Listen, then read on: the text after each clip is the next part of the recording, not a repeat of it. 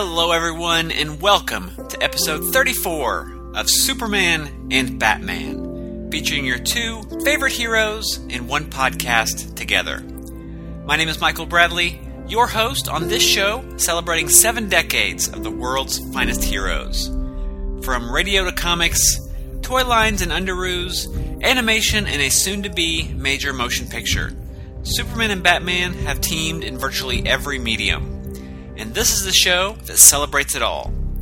Each episode, I pick a Superman and Batman story from throughout the years, usually chosen at random and usually from the pages of World's Finest Comics. I read it, discuss it, mock it, and just generally revel in the awesomeness that is The Man of Steel and The Dark Knight. In the last regular episode of the show, we looked at a story from the early days of the Silver Age of comics. But this time, the randomizer is sending us more than two decades into the future for a look at a Bronze Age comic in the form of World's Finest Comics number 259. According to Mike's Amazing World of Comics, the issue was released July 19th, 1979. And this, this was in the middle of the bi monthly Dollar Comics era for the title. So it's got an October November 1979 cover date and 64 pages for the price of $1.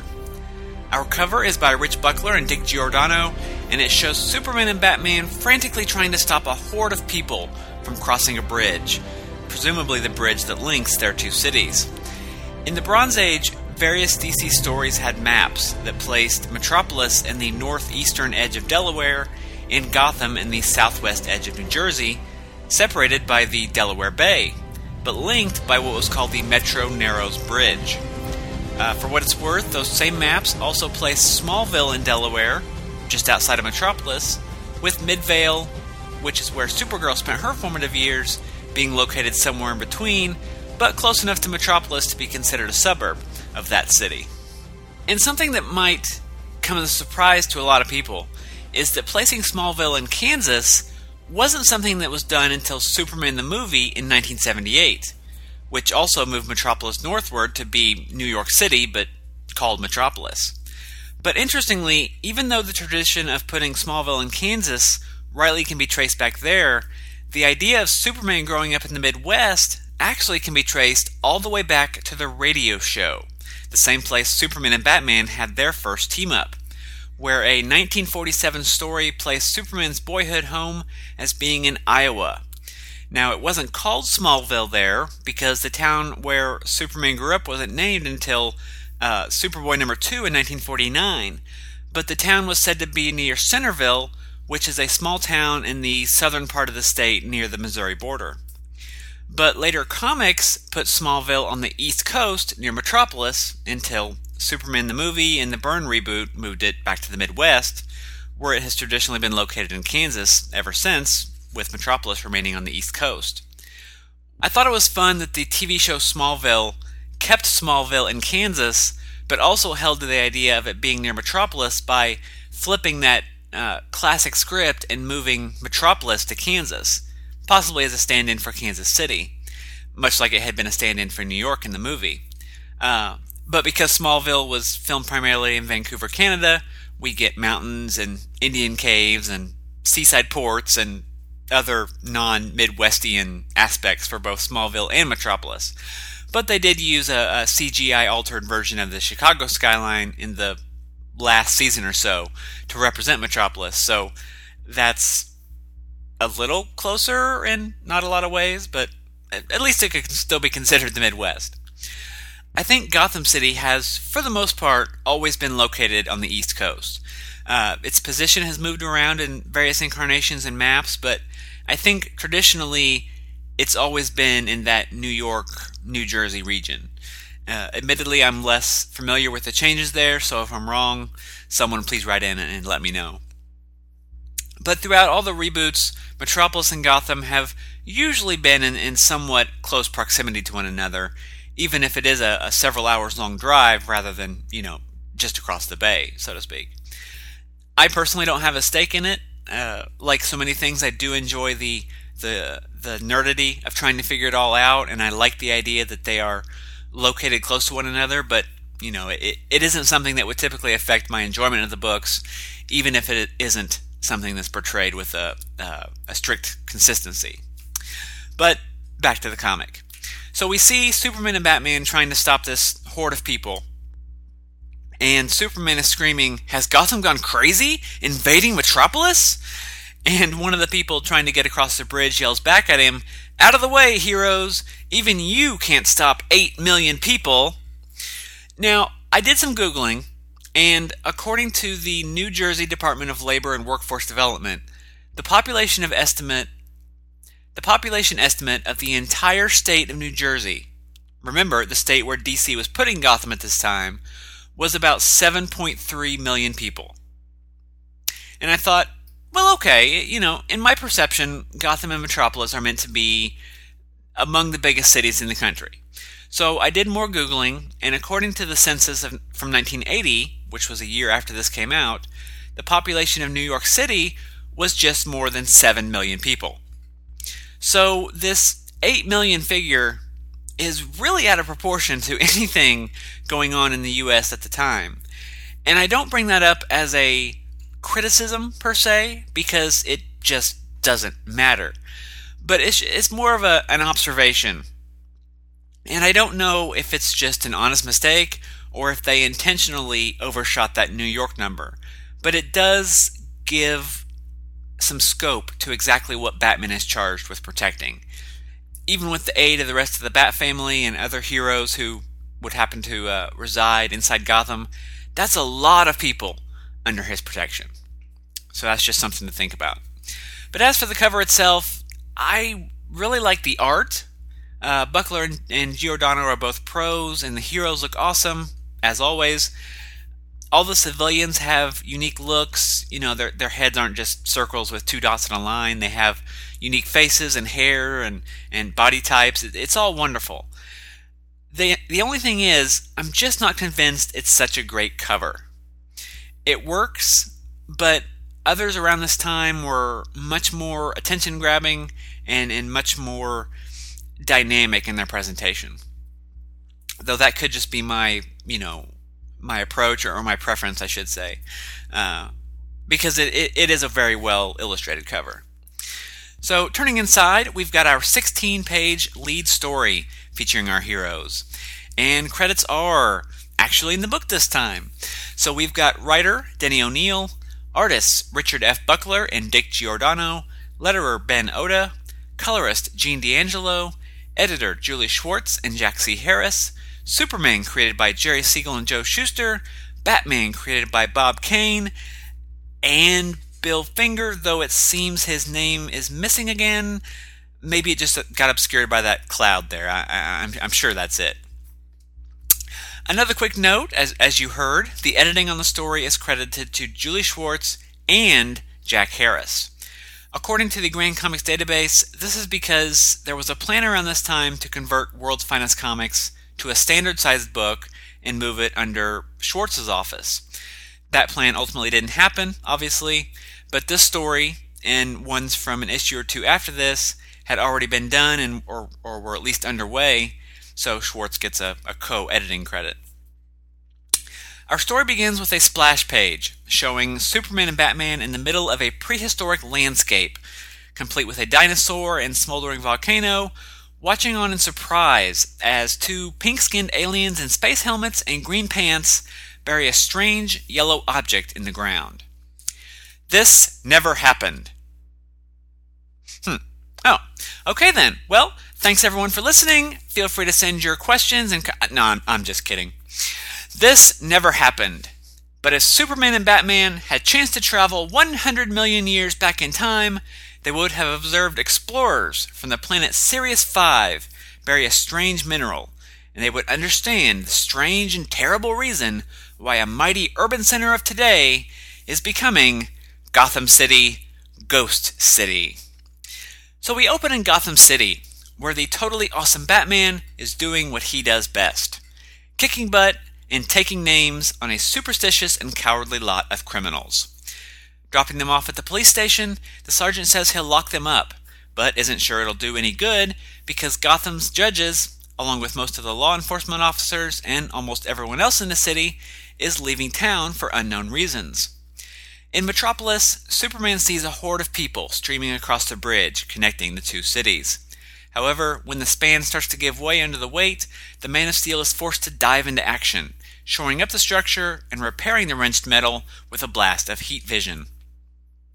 The Gotham residents flooding into Metropolis aren't able to tell Superman why they're leaving their homes, only that they felt a sudden urge, which leaves Superman to puzzle about just what's going on.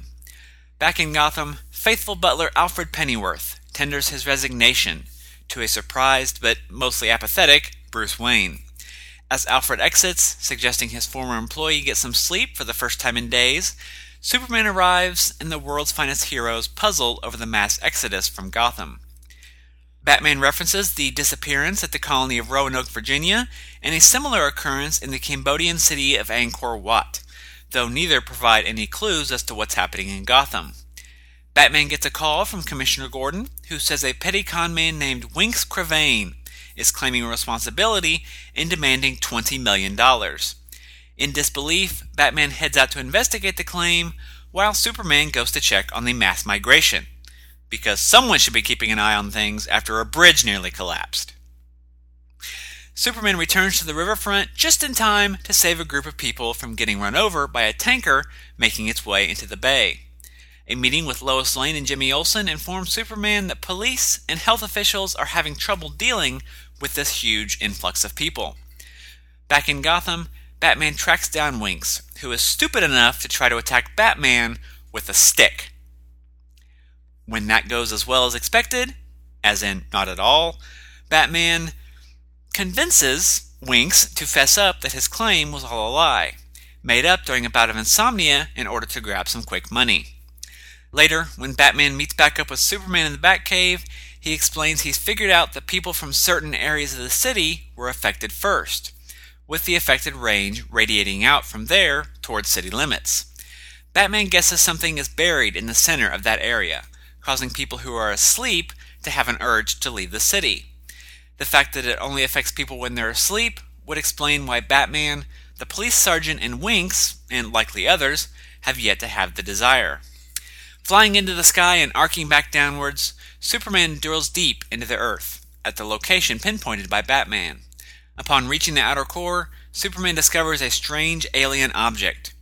Writing on the blob is similar enough to Kryptonian that Superman can read it, and confirms Batman's suspicions, and the Man of Steel tosses the item into orbit for safekeeping. Returning to Metropolis, Superman discovers a similar object buried there. He tosses it into orbit as well, surmising the two objects worked like poles of a magnet, with one repelling and the other attracting. Later, Superman explains what happened to Jimmy and Lois, and promises to make it his business to find out who the aliens were that planted the items. He then sets about returning people to their homes as the sounds of cheers echo through the streets and Batman sleeps soundly in the Batcave. The end. And what a weird story. Um, I liked this, even though it does have a couple significant issues. The most glaring thing is that the story lacks a real resolution. It just kind of stops we find out that it was these blobs planted by the aliens that caused the mass exodus, but that was telegraphed from the splash page where we saw aliens burying the objects. We never find out who the aliens are or why they planted them or you know what goal they hope to achieve by planting these objects that millions of years later would move whatever life forms possibly happened to, to evolve in that particular area of a random planet a few miles west.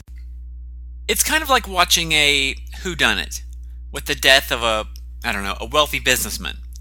And you weave an intricate set of clues and then reveal in the last scene that it was the mailman and then roll credits. You find out who, but not why. So it leaves you it leaves you hanging and it, it makes the entire thing kind of fall flat, even though it was a, a decent enough setup. We had a nice mystery in that premise of the mass exodus from Gotham to Metropolis, and I really liked how Denny O'Neil laid in clues throughout the story about it only affecting people when they were asleep, but without any explanation of why the aliens would do this tens of millions of years ago, it just doesn't make a lot of sense. Also, one assumes that Superman would eventually retrieve these blobs from, you know, where he threw them into orbit around the Earth. But much like any investigations Superman might do into the aliens, that's not addressed in this or, as far as I know, any other story. And on a related note, there's the scene with Alfred getting the urge to leave and tendering his resignation. I guess we can assume that he comes back once Superman got rid of these alien objects, but that's not addressed in the story. And while I realize that in this era, Alfred wasn't the one who raised Bruce, he was still a fatherly figure and a friend and a confidant to Bruce. And one would think that Alfred quitting would elicit much more of a response than, Take care, Alfred. It's just a poorly done scene for someone who is such an important character to the Batman mythos.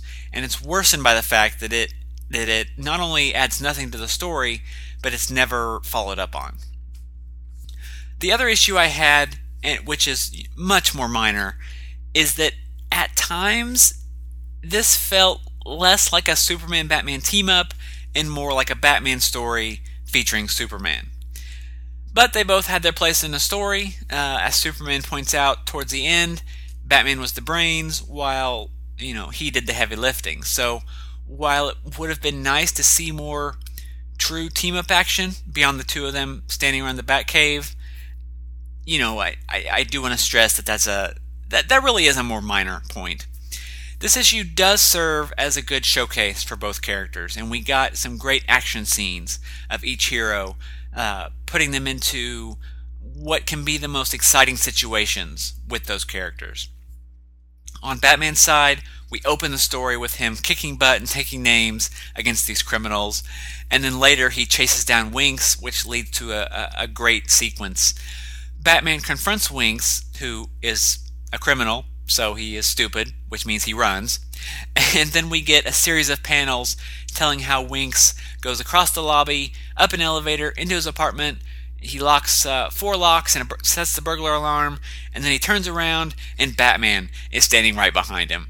Uh, it, it, gave me a, uh, a, a real Batman the Animated Series type of vibe, and the, the dialogue would have been would not have been out of place there either. So it's kind of this uh, quintessential or, or uh, classic Batman scene. For Superman's part, we get a couple great rescues with first with the bridge collapse near the beginning of the story, and then later as Superman saves some people who are swimming from Gotham to Metropolis uh, as they are about to get hit by a tanker. Uh, you can almost hear the John Williams music as you as you see people about to get run over, and then Superman lifts lifts the uh, the boat into the air and flies off. And it's really the art that elevates these scenes to the next level, and, and the whole issue really. Rich Buckler is such a great artist, making every page and all the characters look dynamic, and then Dick Giordano's inking, you know, just takes it up another notch. Uh, panels are detailed Characters look great. There are backgrounds and interesting layouts. I, I really have very little, if anything, to pick on about the art, uh, which helped make the story more enjoyable despite the flaws in the writing. I also noticed a few Easter eggs in the background of panels. On page 3, in the center panel, which is a streetscape, we see building facades for Loew's Paradise Theater and something called Village Comic Art Shop.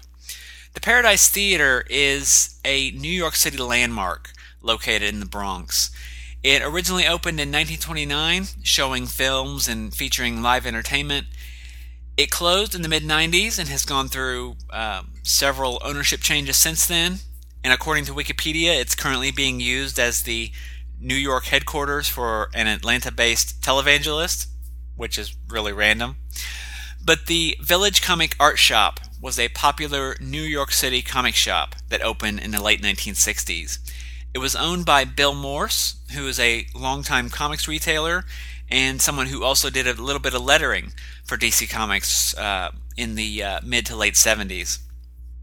According to one site I found, the shop was located on the Avenue of Americas near West 4th Street, which means it would have been a pretty straight shot, and certainly within driving distance, from where both DC and Marvel offices were at this point. So it likely was a shop that was frequented by uh, a lot of creators and employees of both companies. And the other Easter egg comes over on page 11 as Batman is swinging through the city.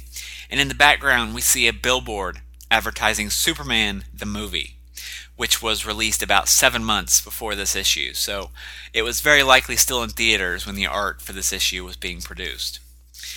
So, you know, overall, this issue isn't bad. We, we've definitely had worse on the show. Uh, the art really elevates it, like I said, and the story itself is decent. It's, it's just really frustrating and puzzling because there is no resolution regarding the aliens or, or explanation about why they planted these uh, blobs millions of years ago that served as the catalyst for the story. And I do wonder if the editorial switch that I mentioned earlier, with Julie Schwartz first taking the lead and then moving it over to uh, C. Harris had something to do with that. Uh, it could be it just fell through the cracks because, despite his work not always being to my taste, I you know I wouldn't call Denny O'Neil a bad writer, unless he's writing the Super Sons. But we'll get to that someday. So that's all I've got to say about this story.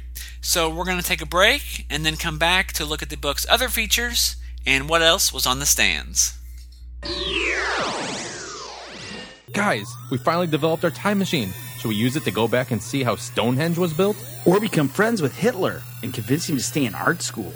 Or we could go back in time and get the comic books we missed. Yeah! Yeah!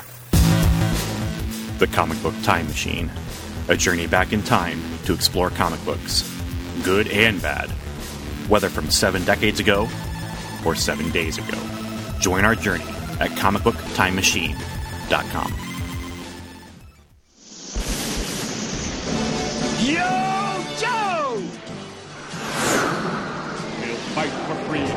freedom wherever there's trouble. G.I. Joe is there. G.I. Joe, American hero. G.I. Joe is there. It's G.I. Joe against Cobra and Destro, fighting to save the day. He never gives up, he's always there, fighting for freedom over land and air. G.I. Joe! American hero. G.I. Joe is there. Attention, Joes. This is General Hawk. I have an important mission for you. I need you to listen to G.I. Joe, a real American headcast. It's a monthly podcast where Aaron Moss, codename Head, and two other Joes, Ryan Daly and Kyle Benning, will be reporting on the comic book G.I. Joe, a real American hero. Previously published by Marvel, currently being published by IDW Comics. They'll also cover the special missions, the yearbooks, order battles, etc. To hear their message, report to gijoe.headspeaks.com or iTunes or Stitcher Radio. You can get further information at Facebook, Google Plus, and Twitter. All under G.I. Joe, a real American headcast. Dismissed. Now we know! And knowing is half the battle. G.I. Joe! G.I. Joe, a real American headcast, is a proud member of the Headcast family. He never gives up, he'll stay till the fight's won. G.I. Joe will dare. G.I. Joe! G.I. Joe!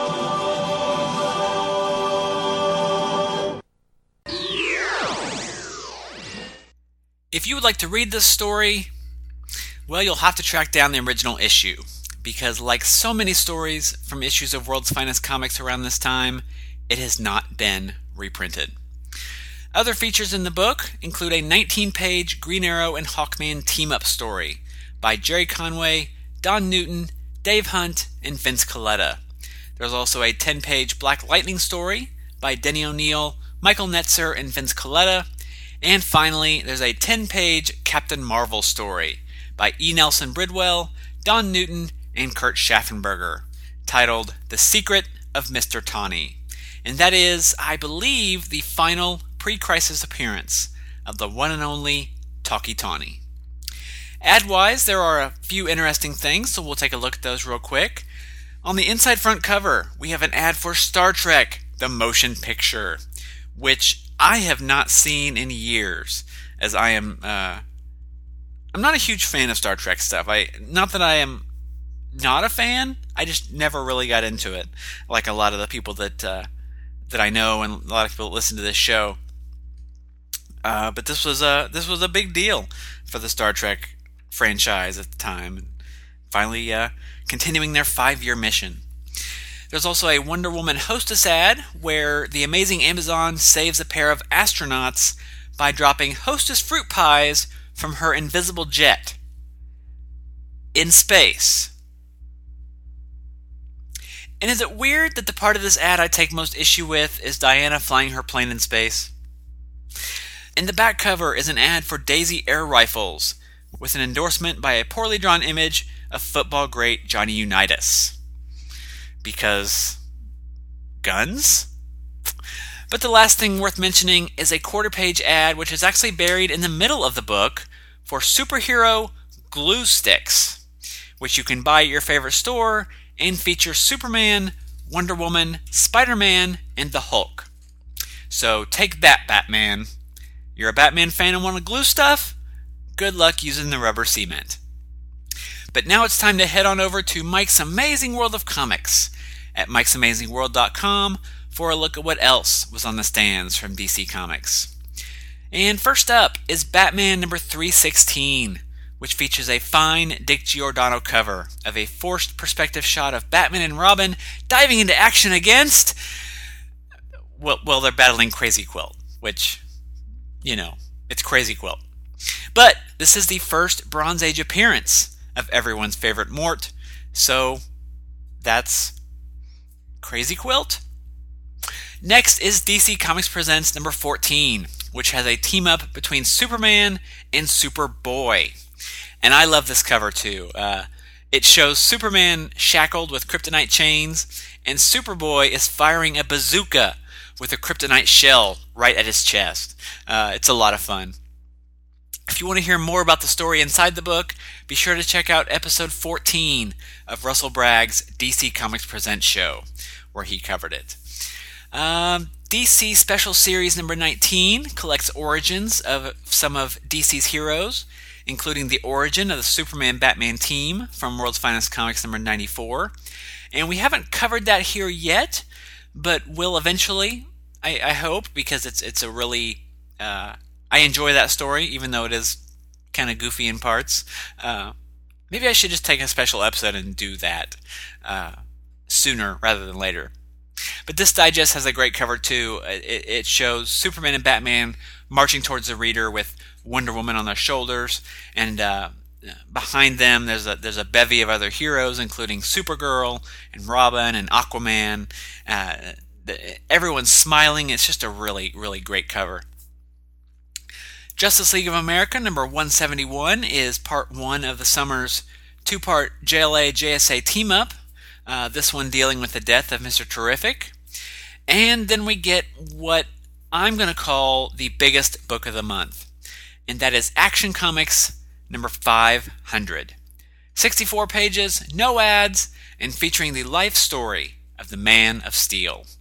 And it's got a great infinite cover by Ross Andru and Dick Giordano of Superman, Supergirl, and Lois holding an image of the cover of themselves, holding the cover of themselves, holding the cover, and, and so on.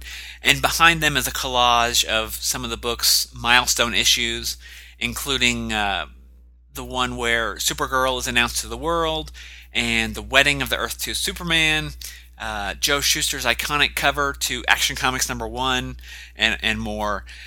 And if you want to hear more about this issue, Charlie Niemeyer covered it back in 2012 on Superman in the Bronze Age, which sadly uh, that show's no longer in production, but it's still available online at supermaninthebronzeage.com for your listening pleasure. And uh, Charlie was on the show a few episodes back, and uh, he, he, he put out a great show, which he unfortunately had to stop because uh, he is a father now, and, and that takes a lot of time. But do check out episodes of Superman in the Bronze Age if, if you haven't, because I think you would really enjoy it. And the, let's see, we've got uh, Brave and the Bold number 155, where Batman teams up with Green Lantern. Uh, I haven't read this particular issue, but it's Bob Haney, so it's no doubt a good read. And the last thing I see is Wonder Woman number 260. And I have no idea what's going on here. Uh, Wonder Woman's in chains and being led out of a courtroom. Everyone seems very angry. If you know what's going on here, write in and let me know. But that's it for our issue and the episode. So I want to thank you very much, as always, for joining me. Next time in episode 35. Next time. I'll be joined by J. David Weeder for a look at Brave and the Bold number 192. But in the other next time, I'll be back the first Tuesday of October with another random issue of World's Finest Comics.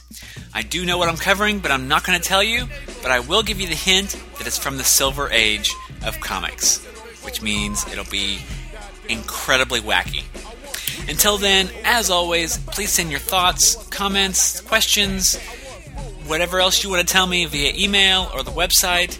And don't forget to keep sharing the love on Facebook and Twitter using the hashtag pound superbat podcast. Uh, I'm trying to get better at the whole social media thing, and hopefully, I'll be able to incorporate some of that in the next feedback episode. But thank you all again very much for listening, and I will talk to you next time. Goodbye. They warned me twice, so I knew I was warned. They had it going on. I got the f out of Dodge with my Bronco. A 60 miles an hour, one mile to go. Then I be pumping the sound, drowning out the cars. Which tape should I rock? LLs or Raws? I'm in the streets of New York. Yo, way! I pump in my coochie. Thanks for listening to Superman and Batman, hosted by me, Michael Bradley. Feedback can be sent to michael at greatkrypton.com. I love hearing from listeners, so be sure to send your comments, questions, and other feedback, and I will likely read that on a future episode. Show notes, information, and back episodes can be found at greatkrypton.com. Be sure to follow the show via Facebook and Twitter, and subscribe via iTunes or RSS feed so that you never miss an episode. If you subscribe via iTunes, be sure to leave a review. Not only does it help others find the show, but I'd love to read that in a future episode as well. Superman and Batman is a proud member of the Superman Podcast Network, home to many great Superman related podcasts. Be sure to pay them a visit at supermanpodcastnetwork.com. Superman was created by Jerry Siegel and Joe Shuster. Batman was created by Bob Kane and Bill Finger, and both characters are copyright DC Comics. I want to thank you again very much for listening and invite you to come back next time for another episode of Superman and Batman, featuring your two favorite heroes in one podcast together.